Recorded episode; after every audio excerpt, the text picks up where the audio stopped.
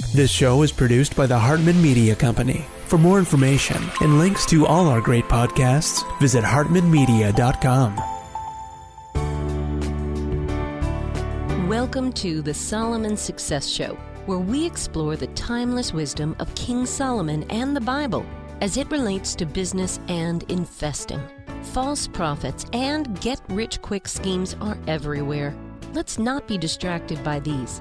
Instead, let's go to the source, the eternal principles that create a life of peace, power, and prosperity.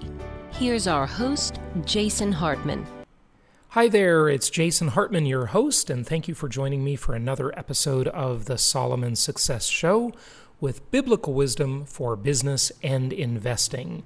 Let's go to today's lesson, and then I'll come back on and we'll have our main portion with our guest relating to that lesson. The notion of governments extracting resources from their populace has existed as long as there have been governments. The history of humanity is largely one of theft and violence. It is only in recent times when the notion of ethical government has been one that a majority of people believed in.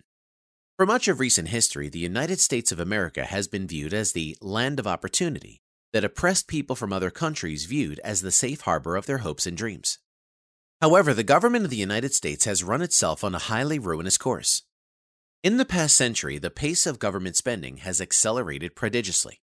This has happened in response to economic disruption, wars, and attempts to steer society through spending on social programs. The problem that this trend has created is one where the rate of government spending has grown so fast that it must continually borrow more with each passing year to meet its spending commitments. This creates an even more problematic future since more promises for future spending have been made than can ever possibly be paid without extracting exorbitant amounts of capital from the hands of the populace. There is a growing number of people who believe that the method the government will use to extract this capital is through indirect seizure of people's retirement accounts. In his letter to the Ephesians, St. Paul writes, Let the thief no longer steal, but rather let him labor, doing honest work with his own hands, so that he may have something to share with anyone in need. St. Paul is showing us the virtues of honest service. There is not much reason for hope that the government entities and politicians who run them will suddenly become responsible and ethical.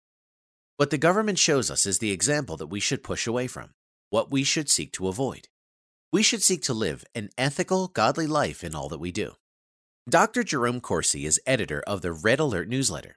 He recently authored What Went Wrong The Inside Story of the GOP Debacle of 2012 and How It Can Be Avoided.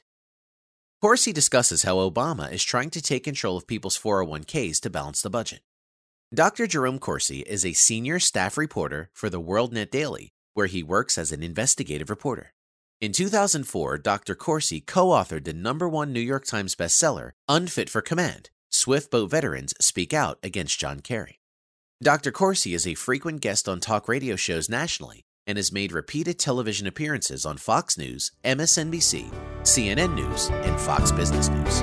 That was today's lesson. Let's get to our guest. But before we do that, please, regardless of what platform you're listening to us on, whether it be iTunes, Stitcher Radio, or SoundCloud, please go write us a review. We'd really appreciate that.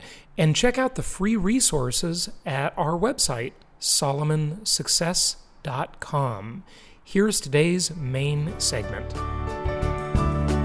Hey, it's my pleasure to have Jerome Corsi on with us for just a moment here to t- just talk about a single quick issue, and that is Obama's plan to take away or take control of people's 401ks. We've talked a lot about this on prior shows, and Jerry has been on some other shows talking about some other topics and books that he's written, and it's great to have him on to talk about this. Jerry, welcome. How are you? I'm doing great, Jason. Good to be with you again. Thank you. It's good to have you back, and I know this is just a quickie discussion here, but what are your thoughts on the possible power grab of our 401ks and IRAs and, and, and retirement funds in this country? Well, I, I just warn people this is a huge pot of money. It's sitting there, typically sitting in banks or investments, and the government can see it. Now, the Obama administration has made various overtures. They've held hearings.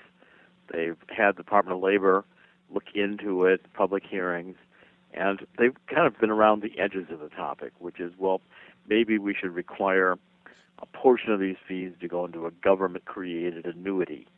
In other words, have you return the money to the Treasury with an IOU to you know, pay you something in the future for that money. The the reason I'm concerned about it is as soon as the government, like the United States under the Obama administration, we've tripled. Well, our debt is now at 16, going to 17 trillion from 10 trillion when George W. Bush took over. So, you know, we're about to double at some point or other during the Obama administration. Looks like the trend continues. Our national debt in let's say eight years. That kind of an alarming increase in national debt usually at some point it's going to force the government. We can't just keep re, you know buying our own debt under these quantitative easing programs of the Federal Reserve. The Federal Reserve's balance sheet won't absorb this much debt at some point or other. So the concern I've got is that other countries like Argentina have actually gone in and nationalized retirement accounts one way or the other and effectively taken the money. Maybe they've left IOUs or guarantees, which may or may not have gotten fulfilled. Uh, and it alarmed me too seeing in Cyprus when Cyprus was uh, faced with having to get yet another government bailout organized by the International Monetary Fund and the EU. And basically, the international bankers just confiscated a portion of the savings deposits. Now, if this can happen in a Western democracy belonging to the EU, then who's to say anybody's deposits are really safe? And again, it's not that I'm saying the Obama administration is breathing down your neck and it's going to take your 401k tomorrow. I'm just saying it's something to think about and to watch very carefully because the overtures have already been made by the Obama administration, and I take the fact the overtures have been made as a serious event. Do you do you think that they will orchestrate a false flag event, or there'll just be a, a, market crash? I mean, how would they lead into this type of thing, you know, and, and try and make it palatable in some way? Well, I'm not sure a false flag would be created, or any event that occurred as a negative event could be jumped on by the administration. I mean, You've seen the Obama administration do this. We get the um, the Newtown shoot Newtown shoot shootings or any school shooting, and immediately the Obama administration pounces on that tragedy to push a gun control agenda.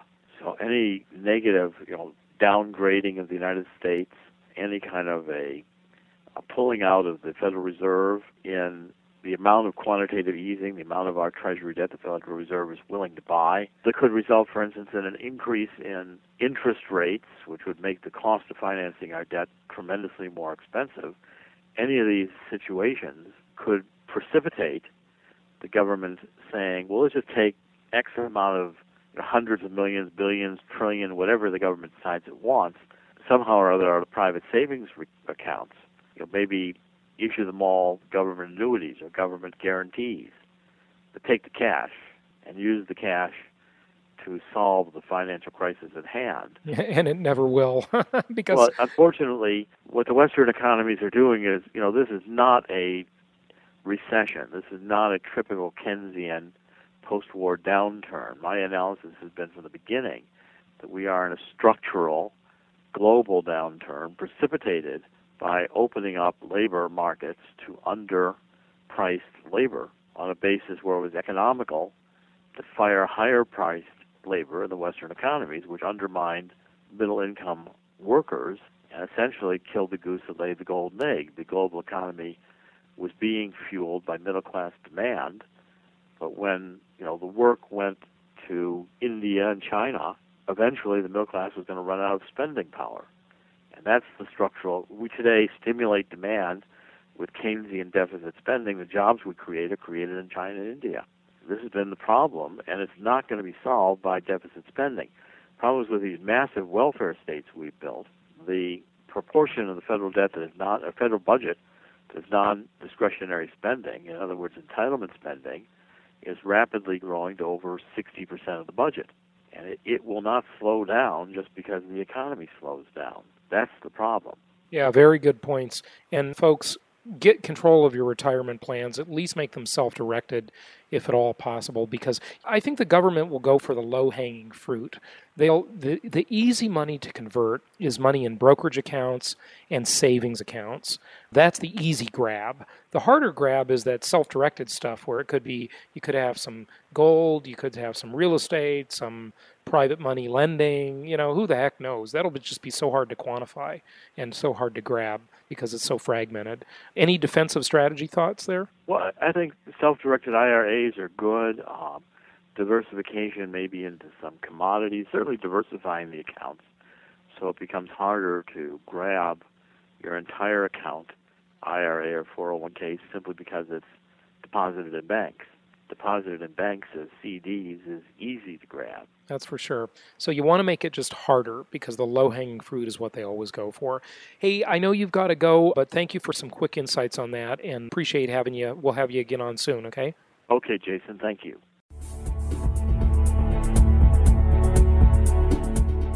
Hey, it's my pleasure to welcome Phil from Dallas to the show. He has a question about entrepreneurship and investments. Phil, how are you? Hey, Jason, how you doing? Good, good. Thanks for calling. Yeah, so I, my my question comes from those of us who are still transitioning and have the desire to move from the the quote unquote working income trap, as I believe you've you've called it in the past, to a more business slash passive slash investment type income, whatever you want to call it. And and I feel like there's a gap. There's a lot of information about what to do once you've arrived. You know, when you have a good chunk of change to try to do something with, you know, there's, there's all kinds of people who want to tell you what to do.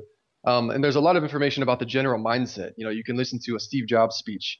Uh, you can listen to a Tony Robbins tape. You know, you can these general but mindsets, but unactionable ideas. And so to me, uh, you know, I'm interested in getting into the mindset of somebody who went went from there to here, and where they were at that that interim period. How you know how the sort of where your mindset was, how you started thinking about it, where the drive came from, and then the steps you took, probably some failures leading to some successes, to, to get to the point where, you, where you're really investing at a broad scale and living off that income as opposed to working for someone else. And I, I think it's probably relevant to a lot of people in my in my generation um, or, or just at my stage of life who are you're struggling with that. Right right. Yeah good great question and it's one that a lot of people have. So you know i hate to bring it up almost but in robert kiyosaki's cash flow game he does a pretty good metaphor of this. He calls it the rat race and when you escape the rat race it means that your passive income can pay all of your expenses and most people never get out of the rat race because they never get to the point where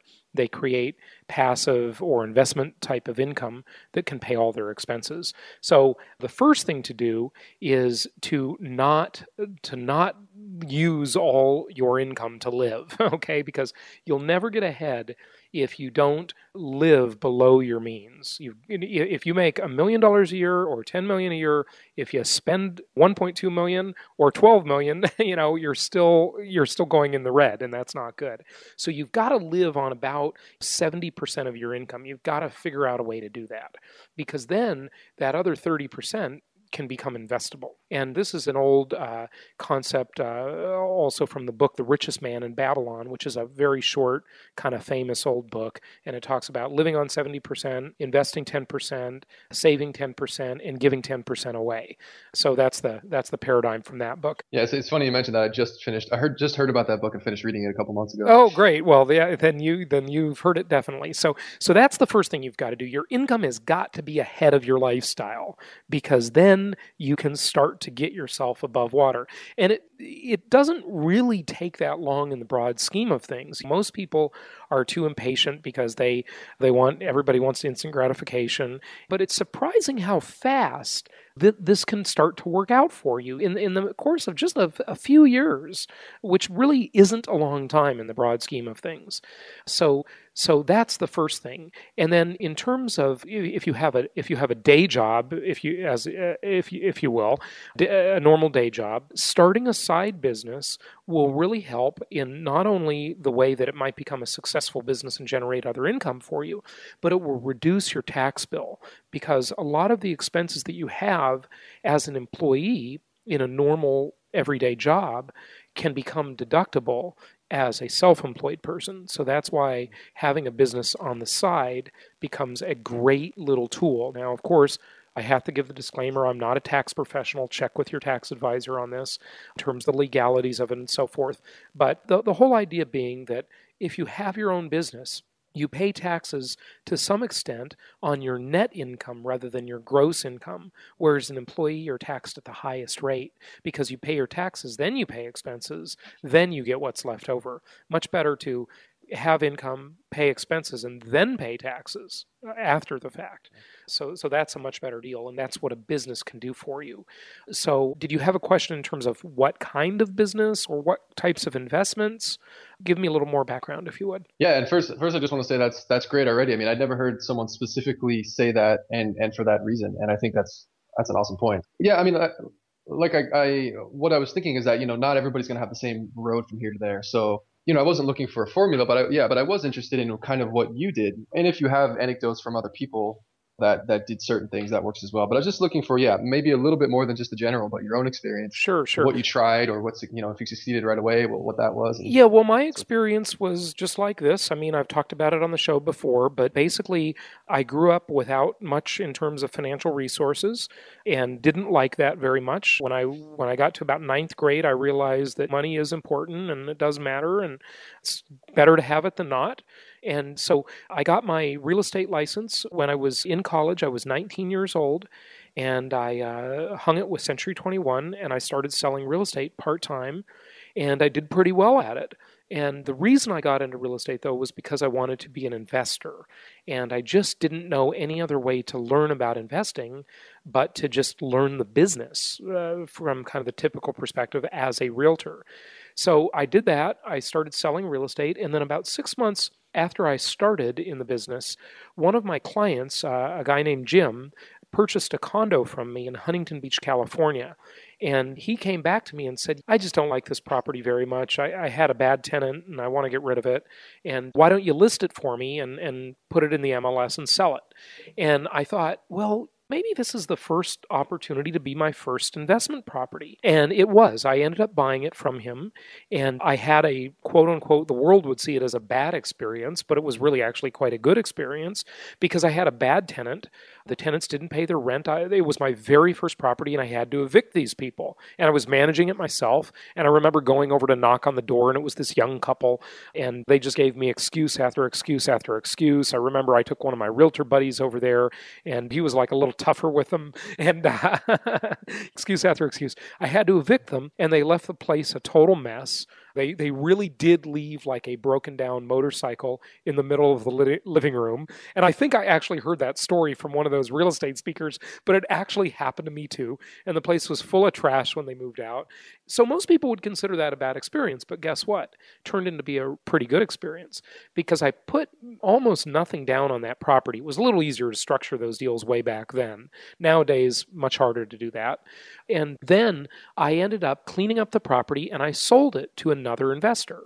And then I bought my second property. And by the way, I made a nice profit selling it. Okay, even though the tenant experience was bad, I had a pretty decent capital gains experience in terms of a, a profit, okay, like $30,000. And then I bought a condo for myself in Irvine, California, and I didn't really have much money to do it.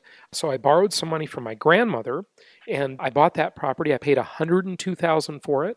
And a year later, yeah, I just happened to be lucky and catch luck. I sold it to a guy who would later become a real good buddy of mine, Mike. I sold it to him for $160,000. And then I paid my grandmother back. And because I borrowed the money from her to buy it, I basically put nothing down. So my return was infinite on that property, basically. And that is when I really, really got it about real estate.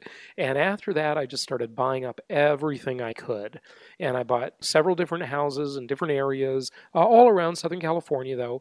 And, you know, it all went well until the market crashed. And then I was stuck with one of them for about seven years, and it wasn't so great. And that's when I learned another lesson. And the lesson there, as part of my 10 commandments of successful investing, is number one, thou shalt diversify. Okay. And that's not the first commandment, it's just one of the lessons I learned from this experience. And number two uh, is one of the also commandments is thou shalt not gamble. And what I was really doing with these properties is that they very rarely made sense from a cash flow perspective. In in California, you're pretty much a, a speculative investor most of the time almost all the time actually. And and so the property's got to make sense the day you buy it from a cash flow perspective. And if it doesn't you just don't buy it. But i did get lucky on some and i made some money being a speculator or a gambler if you will. But you know and i always say it's better to be lucky than good. And this time around back in the early 2000s, I said to myself, you know, I am not going to go through that disaster again that happened in the 90s. This time I'm going to diversify. I'm going to have properties in multiple geographical locations. So if one or two of them go bad, the other two or three might be good.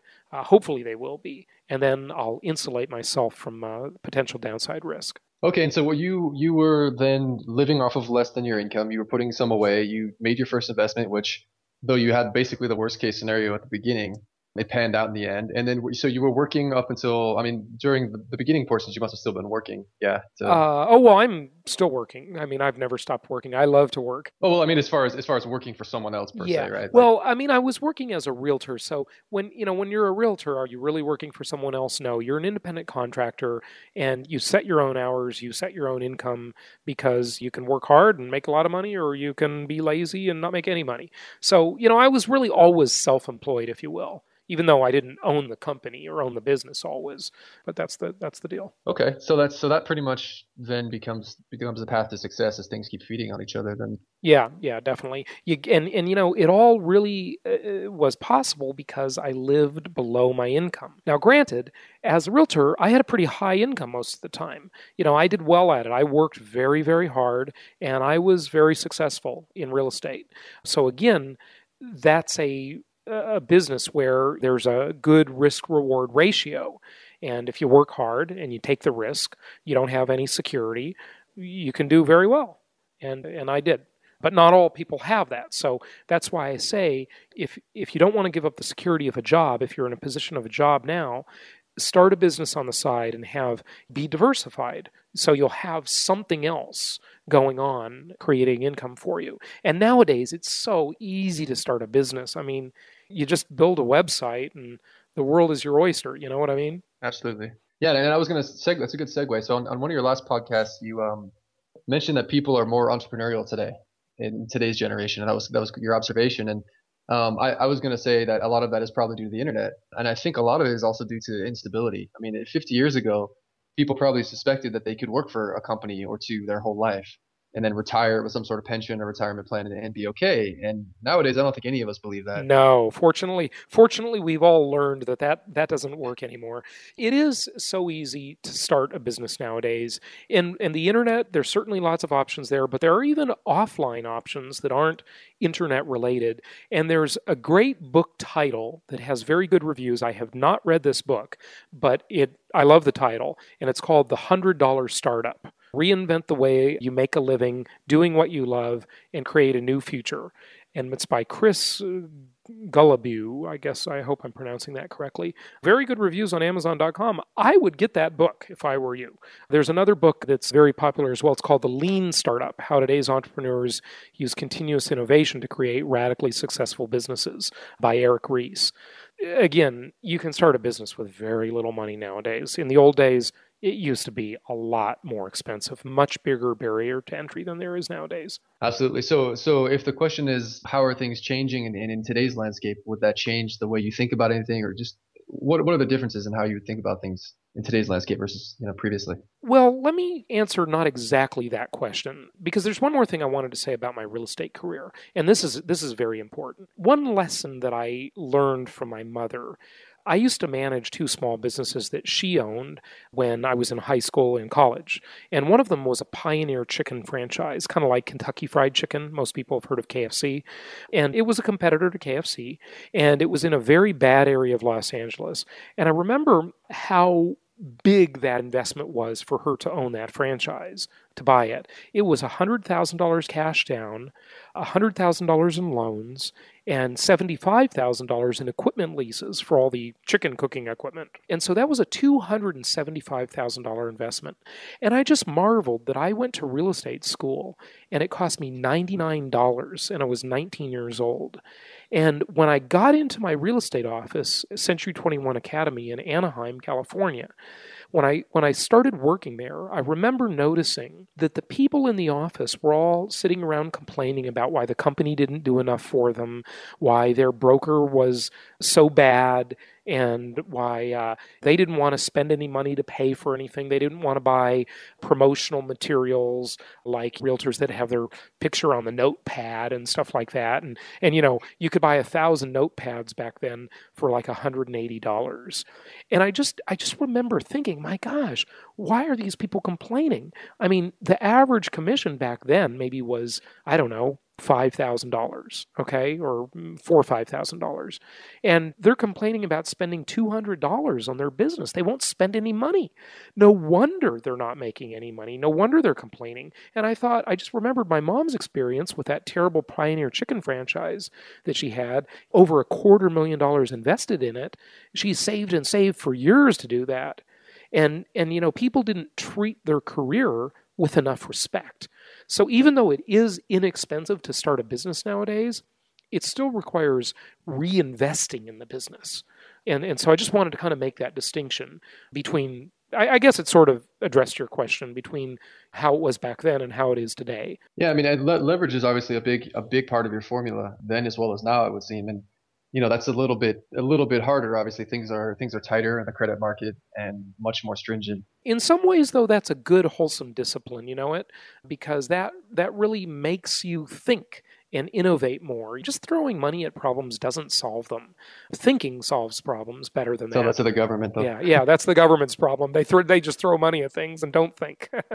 but does does that help? Does that make sense? Does it address your question? Yeah, I think I think it absolutely does. And if I can kind of summarize it, I mean, I think a lot of it comes down to the answers that get rich quick people don't want to talk about, which is a lot of it comes down to austerity and personal responsibility and living within your means and making the right decisions and then getting out there and, and experimenting, investing and learning all things that are hard, you know, to a lot of people um, or the, the, way that they want to think about it. So absolutely, and you know the other thing I'd like to say, Phil, about that austerity concept is don't be too austere. When you have successes, do reward yourself along the way, so that you set up in your mind, you kind of trick your mind into thinking, hey, if I do this, if I work hard, there's a reward for it.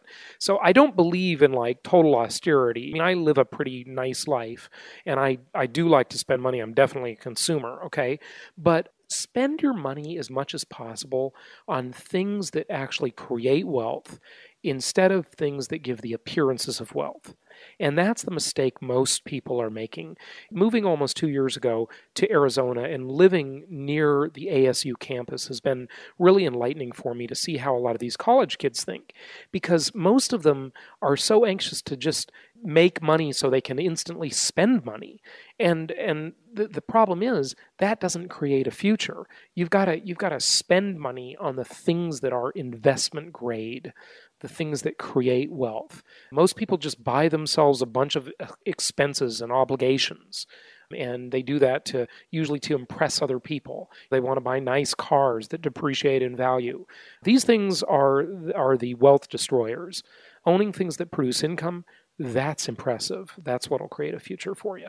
Yeah, that's a big. That's the one thing I distilled from the Robert Kiyosaki book, Rich Dad Poor Dad. And, and, that's the problem that I have with some of these books is I could really distill it down to the one most important idea for me from that entire book was that, you know, wealthy people buy assets and people that are broke buy debts and liabilities. Yep, they do. They do. They just buy things that cost more money and create more hassle for them when they should buy things that produce and build guns and butter theory. That's that's really what it's all about. So so good. One other part to this discussion that you didn't necessarily ask, but I, I think you're thinking of it from our pre-recording conversation here is what do you do? I mean you know how much does it take? Like if you want to start as a real estate investor it'll generally take about $20000 or so to get into the game of buying your first property. And if you want to get into the lending side of the business and do hard money or private lending that'll probably take about $50 to $100000 because you're the lender. You can't use leverage. But if you can't qualify for a mortgage then you may need to go that route but the other thing to explore is the concept of partners.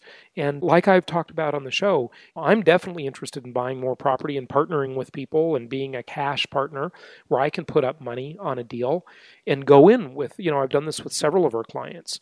And it's a very good deal as long as neither party lives in the property and it's an arm's length transaction for both people. So consider partners, consider investors. Like my second property, I got my grandmother to basically loan me the down payment.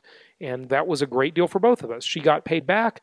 I made a bundle of money. So that's what really got me started. And I remember thinking when I sold that property, by the way, going back to that guns and butter and liabilities versus assets concept, I uh, used to really, really want to own a boat, and now I have owned a boat, and now I never want to own a boat again. but I, but I remember thinking at the time I was in my early twenties, and when I sold that property, I remember having that sixty thousand bucks in my hand, thinking, "Gosh, I could buy a sailboat." And I'm like, no, I didn't do that. I bought more properties. And then years later, I bought a big yacht. And that was a pretty terrible experience, ultimately. Two happiest days of the boat owner's life when they buy it and when they sell it. So that's a, that's a great example of how things cost a lot more than the initial cost. Yeah, and I think that's a good good pinpoint of, of a divergence point. Whereas if you had made that decision at that point, you'd probably be on a very different path. I mean, it would have really stunted your ability to go down the path that you've gone down if, if you had made a decision like that at that time. Yeah, and so uh, I guess a question too, uh, as a as a follow up to what you're saying, so you can get your first property, but you, you still at, at the cash flow that you get, you still have to bring in the majority of your income, even if you get one or even a couple properties. I mean, it, what do, what do you think is the number of the single family home types that your network sells? you know, how many do you typically need to replace your income? Well, it depends what your income. Nobody, depends what you know, yeah, everybody's yeah. different, so that question cannot be answered. But if you if you look at it like this, if you look at it that each property produces say $250 a month in income. Now, of course, it depends how much you put down, what market it's in. There are a lot of variables there. But let's just use that as a round number. $250 in income, which doesn't seem like much, but it's the return on investment that is phenomenal because maybe you only put $20,000 down on that property. Okay, and I'm just thinking out loud here. I don't have exact numbers by any means. But four of those is $1,000 a month, but you get all sorts of tax benefits, especially if you own several properties and you qualify as a real estate professional okay, which we've talked about on the show before. So, eight properties, $2,000 a month. You can start to see how this works. And then in a couple of years, you're going to have some rent increases, and all those 250 a month may turn into $300 a month each. So, uh, four properties is now $1,200, and eight properties is now $2,400.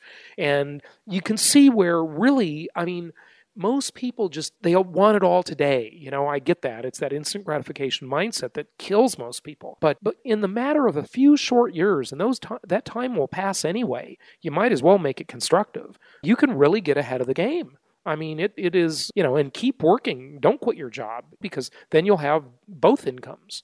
And you might have a business on the side. You'll really have multiple streams of income. You have your day job, you have your business, and you have your real estate investments three forms of good income for you. Absolutely. I want to talk to you about two two smaller issues that are kind of current, but uh, do we have a couple minutes or should we? Uh, yeah, just quickly. I got to go do another interview, but just quickly, sure. Okay, well, I just wanted. I know your kind of your your thoughts on gold, so I don't need to get too much into that. But I just thought it might be you might be interested to know that I think gold buggery is very much alive and well. Um, oh, I think I so the too. Recent, yeah, the the recent plunge.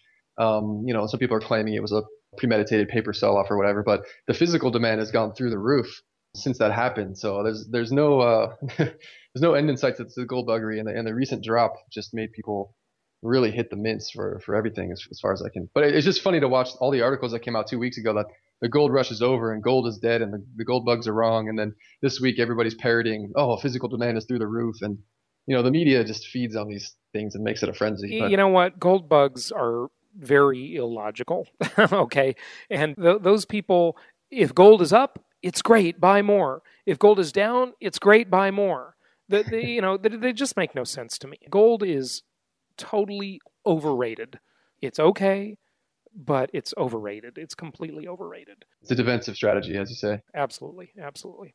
And and the other thing I want to talk about really quickly was Bitcoin. And you know, this is such a new thing. I really just wanted to say two things because I know you talked about it briefly on your last show, but there's really two things that to me kind of there's a lot of misunderstandings and, and I think a little bit of ignorance about it. And I, the first point I wanted to make was in regards to the uh, people are are comparing it to the tulip frenzy. And I'm I'm pretty strongly. I mean, there's lots of things you could say about Bitcoin about why it may or may not work, but I think the tulip frenzy aspect of it is kind of crazy. I mean, you know, a tulip is a tulip, and you know, is a degradable substance, and it doesn't have any intrinsic value. Whereas with Bitcoin, you know, I think there is value in a pseudo anonymous currency that can be used worldwide with virtually non-existent commissions when you compare it to the current choices. So I have to say that I think people are thinking about it wrong and saying there's no inherent value in, a, in the idea of a Bitcoin, but there is inherent value in the network and, and what you can sort of accomplish with it. Yeah, the the problem with the whole Bitcoin craze, and uh, you know, I've really studied this whole Bitcoin thing quite a bit. Is and I don't own any Bitcoin, by the way. I'll just make that disclosure. But I think that the governments and central banks are just going to shut that down. They're they're going to they're going to say it's used by terrorists. It's the same way they shut the gift cards down to some extent. They really put a lot of restrictions last year on those gift cards, those Amex gift cards and Visa gift cards that you can buy at the uh, CVS or uh, Rite Aid or uh, Walgreens stores or any store for that matter. They've made those things a lot harder to use, and Bitcoin is even worse. I, I have a feeling the regulators are going to come down on Bitcoin. They're going to find an excuse to do it, and they're going to do it as a, a coordinated effort uh, with governments around the world, and Bitcoin is going to be in the shadows forever. I, I just yeah, I, I, I would agree I with that. I think think it's- if it ever becomes a real threat to fiat currencies, they're gonna they're gonna destroy it. And hey, Bitcoin is a fiat currency. That is true. I, and you know, I think there's one psychological aspect of it that people aren't really realizing, which is that it's such a it's there's a limited amount, and that's good, but it's such a limited amount that as it goes up in value, what you're really using is such a fraction that I don't even think the person of average mathematical ability can really use it as a as a unit. You know, I played around with it a couple of bitcoins, and I bought an ebook, and it was such a fraction of a bitcoin to buy it that I had to make the calculation to a dollar to, to figure out what value I was paying and whether you know whether it was worth it. Right, right. And and therein therein lies the problem also with gold. That's one of the problems with it too. Is that gold is too big of a chunk. It can't be split Yeah, up enough. yeah, you can't it's really hard use to- it. yeah. Yeah. it's too too hard to use. Okay, well, yeah, I, I appreciate yeah, I appreciate it. That's uh really all the topics I had. All right, Phil. Well, hey, thanks so much for calling. Okay. sure, Jason. Thanks. This show is produced by the Hartman Media Company, all rights reserved. For distribution or publication rights and media interviews, please visit www.hartmanmedia.com or email media at hartmanmedia.com. Nothing on this show should be considered specific personal or professional advice. Please consult an appropriate tax, legal, real estate, or business professional for individualized advice. Opinions of guests are their own, and the host is acting on behalf of Platinum Properties Investor Network, Inc. exclusively.